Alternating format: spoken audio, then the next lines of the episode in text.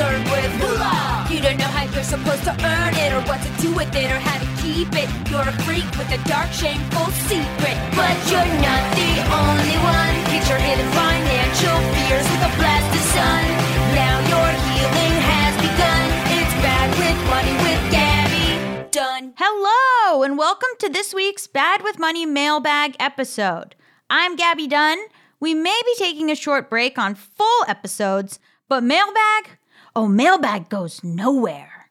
So maybe take this time to catch up on any of the episodes you missed. There are nine seasons worth. We have covered everything from reparations to budgeting to fast fashion in our full episodes, and I'm obviously planning for so much more, so stay tuned. We're just getting it all together. In the meantime, I'm gonna be here reading your emails, reviews, listening to voicemails, doing all the mailbag stuff. On today's show, we're gonna cover for our news section the two big spikes in money related searches for 2021, which were, drumroll please, black owned and monthly subscriptions for moms. So, what does that mean for 2022?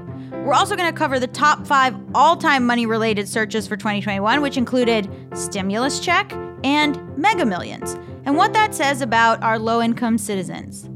Plus, we got a lot going on in the second half, including a money resolution from Tyler and a tip from a former stock manager for a big clothing brand about ethically wearing clothes. Okay, so this is probably a surprise to nobody, but the two big spikes in money related searches for 2021 were black owned, black owned businesses, and monthly subscriptions for moms. So, first, I want to talk about black owned businesses. This is very interesting. The, the search was specifically black owned businesses near me. So that means not only black owned businesses, but local black owned businesses, which I think we saw a huge spike in the pandemic of people wanting to support local businesses and people wanting to support local restaurants. Similarly, once the Black Lives Matter protests amped up starting in 2020, people were a lot more focused on where their products were coming from.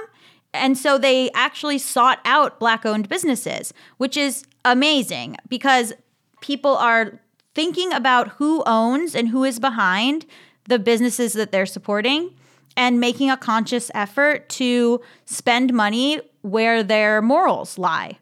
And in a way, it kind of harkens to our reparations episode if you go listen to that with William Darity, because I think where you spend your money and who you're spending your money on kind of has a historical context.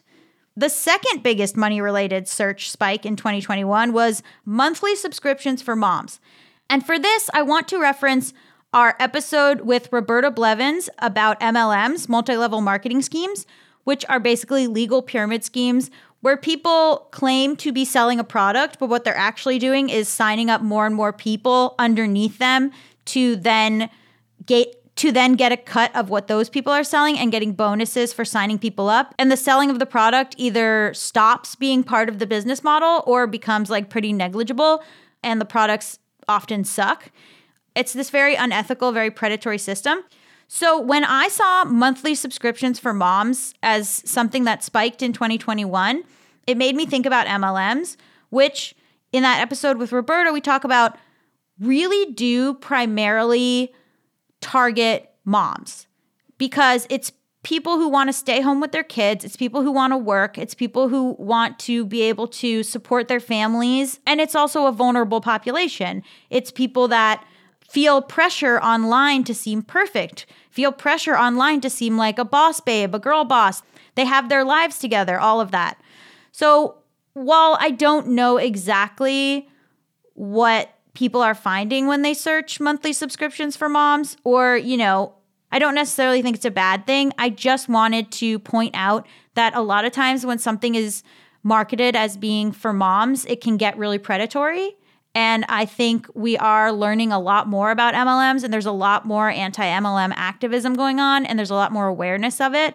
And so, if you are a mom out there, just know that you are the target audience for these schemes and keep a high alert and don't sign up for or get involved with anything that seems too good to be true or that shames you for the way that you parent your kids or the way that you take care of your family. Just be careful. I really it really bugs me that the whole MLM culture relies on the ways that moms are made to feel overwhelmed and not good enough. And I really hate it. So just please be careful and check out our episode with Roberta Blevins. I think it will give you a lot of ideas of what the red flags are.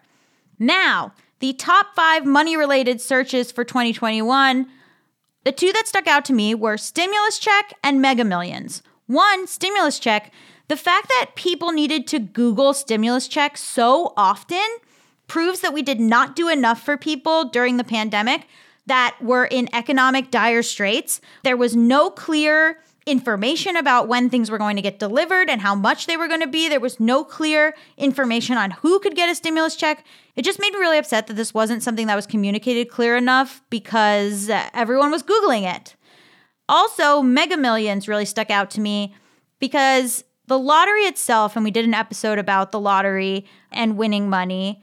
And the lottery is depressing in a lot of ways because the people it targets are people who are clearly not statistically going to win something like the Mega Millions.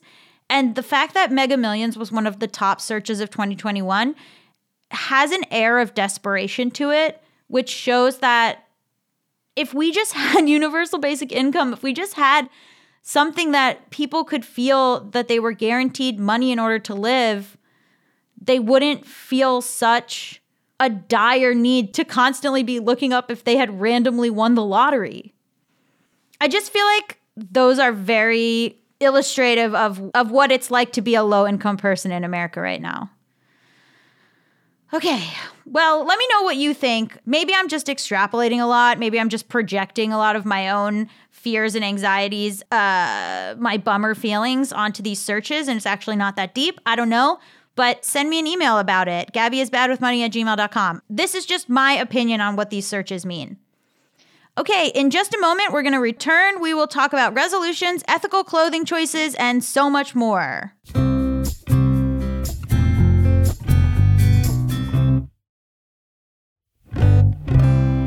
Hey, Gaby. Something I want to work on in 2022 is detaching morality from money. I don't want to look at the number in my bank account and feel like a failure or a success. Mm. My husband and I make enough that we can pay our bills and buy more books than we should and save, and we're so incredibly fortunate to be able to do that. But I often worry about money, and if we don't save as much as we plan to, or if something comes up that causes us to spend money we didn't account for, I often feel bad and I want to break myself of that. Wow. Yes, we, you know, season one of this show, we talked about it a lot, actually. The complete divorcing of personal self worth from money. So, this is actually a really great resolution, Tyler. Also, I see you commenting a lot. Hello, Tyler. Thank you for sending in a voice memo. And yes, I think that my personal self worth was 100% tied to the number in my bank account and not just self worth, but my am I a good person? Am I moral? Am I like worthy of people loving me? I mean, really like deep, deep, deep associations with the number in my bank account and my like right to live a life. You know, I think a lot about this concept called the prosperity gospel which I write about in my book, Bad with Money, which is basically the idea that God has blessed you. If you have a lot of money, God has blessed you. And that means God favors you. And that means you're a good person and God loves you. And that is something that even if you are not super religious, in some form, whatever your version of God is, that exists for you. You think that something is smiling down on you or choosing you because of the amount of money you have. And I working to unpack that is so hard, and I, I'm nine seasons in, and I'm still doing that. Okay, let's get to your emails. So this email is from Alexa, and it's it's a wild ride, you guys. Okay, Alexa wrote. TLDR, speaking of side hustle, why bother reporting it to the IRS or whatever? Why even tell the government taxes who? So this is gonna get illegal, and I am dying laughing. Okay, Alexa wrote, Recently, I've decided as a hair and makeup artist, I no longer want to split my earnings, aka commission, with an employer. I've been in the business for nine years now, and I can't seem to ever get paid more than 45% of my service total. Granted, the employer provides a place for me to do my work, some advertising, and a place for me to do laundry, but I just want to keep my money. As someone who specializes in bridal, hell yeah, rainbow weddings for the win, I give family discounts specifically for them. This is gay weddings. I question why I would report any earnings at all. Oh, Alexa. I literally go on site and get paid via cash or or PayPal. My mom says it's to put into Social Security, but I hear we won't be getting that by the time I'm her age. And my dad is a migrant worker who's going to be hustling till he dies. Sad but true. And then a bunch of flags. Flag emojis. My best friend was an escort for years, and no one ever questioned where she got her money. She never paid taxes. I was a dancer, but always had a side retail job, so I'd get a W 2 and some cash back for taxes. Same for being an employee of a salon, I get a W 2. Well, no more in all caps. So what? Am I just supposed to claim an LLC or whatever to be a good person? I'm willing to give up my good card if it means I get to keep all my money. Taxes, the IRS, and doing bridal looks like dealing drugs. Please explain XOXO Alexa. Fully dying. You know, you pay taxes because it goes towards education and because you're a citizen and also because you can't break the law. But I just wanted to read that not not as an endorsement, just as a thought. Okay, this is an email from Larry, and it says, Greetings and salutations from the Atlantic Northeast, Your Grace. Okay, guys. this one also is a little funny. This show is a treasure. Regarding fast fashion, my mind was opened by being a stock manager for one of the biggest brands in the early 00s. And then it says shh, and then says what the brand was, but I can't tell if we're supposed to say it or not. I'll say it rhymes with strap. Okay. I'd like to share two major takeaways I gained from that job if it pleases the court. You guys, this your grace and the court and my liege and my lord thing is really not in the spirit of the socialism of this show. We are not a monarchy. Anyway, okay. Number one, as an exercise, tomorrow or whenever, lay out a whole regular outfit, including socks, shoes, and undies. Lay it all out on your bed and then read the tags and labels and see where your whole outfit was manufactured. Bonus round include things like watches, handbags, backpacks, other jewelry, hats, etc. Here comes the hard part. Next step, look up the history and the current wage for garment workers in those countries. Nine times out of 10, it'll be places like China, Vietnam, Bangladesh, Laos, etc. Anecdotally, I am fairly certain 95% of my personal wardrobe came from factories overseas. Okay, one other thing. While working a stock shipment overnight, I remember the first time I came across a box that was not for us. It was for our premium brand, and I took that opportunity to show my crew the difference between the 40 to $60 jeans we sold versus the 80 to $100 jeans they sold. Almost identical. The more expensive one had a richer color, I'll admit. Same pattern though. I wonder if the price increase was due to better materials, better stitching, that label, or a combo of all three. I never did figure that out. It was an interesting two years working there. Merry New Year, Larry. Thank you so much for that. I love when someone writes in with expertise.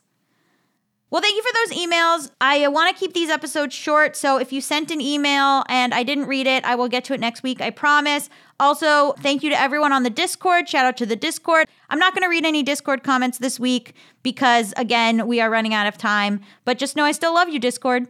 Okay, here's a Apple review from Catherine the Smasher. Five stars. Awesome. I've been listening to this podcast for years and I have learned so much about personal finance and structural inequities. I love the balance of helping myself and how to smash the patriarchy to help others. Give it a listen. Thank you so much, Catherine. Um, I also want to shout out our four new patrons this week at patreon.com slash Gaby Dunn. They are Denise, Melissa, MK, and Pam. Thank you, thank you, thank you. You can become a patron at patreon.com slash Gaby Dunn to get access to behind the scenes stuff about Bad with Money and um, essays about my life and Q&As and all this kind of vulnerable writing that I do. So guys, it's a new year. Start it by being more involved in the Bad with Money community. The more we talk, the more we share, the more we know, the more power we have. So you can join the Facebook community, which you can find at tinyurl.com slash badwithmoneyfb. Uh, you can also comment on the Discord, which I'll put the link to the Discord in the description below. You can also engage with us on Instagram at BWMPod. Uh, let me tell you, sometimes the Instagram is really popping off. I know I say Discord is popping off a lot, and I don't want to, uh, you know, water down the meaning of popping off. But people go ham on the Instagram because they want to fight with each other, and I, I kind of enjoy it. So I want to know about your financial journey, the challenges you face, everything. Again, you can send me an email at gabbyisbadwithmoney at gmail.com. You can also leave me a voicemail at 844-474-4040. You can also email me a voice memo like Tyler did if you prefer. Happy New Year, everyone. You are crushing it already, I promise. And I don't mean that in a moral or ethical manner tied to the number in your bank account. Are we doing it correctly? Baby steps. Okay, bye.